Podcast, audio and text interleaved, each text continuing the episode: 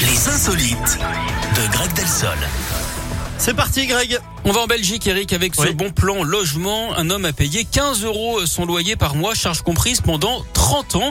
Ça va, c'est en pas fait cher, hein. ouais, une faveur accordée à ce concierge. Le problème, c'est que l'appartement appartenait à la municipalité qui s'en est finalement aperçu et qui y a vu un manque à gagner énorme hein, depuis Parce toutes ces qu'ils ont années. mis 15 ans pour s'en apercevoir. Ouais, euh. c'est ça. Un élu a d'ailleurs considéré ce loyer au prix d'une location de trottinette électrique. Du coup, le dossier a été régularisé et le pauvre concierge, lui, doit désormais payer 400 euros de loyer par mois désormais. Ça fait quand même 1300% d'augmentation.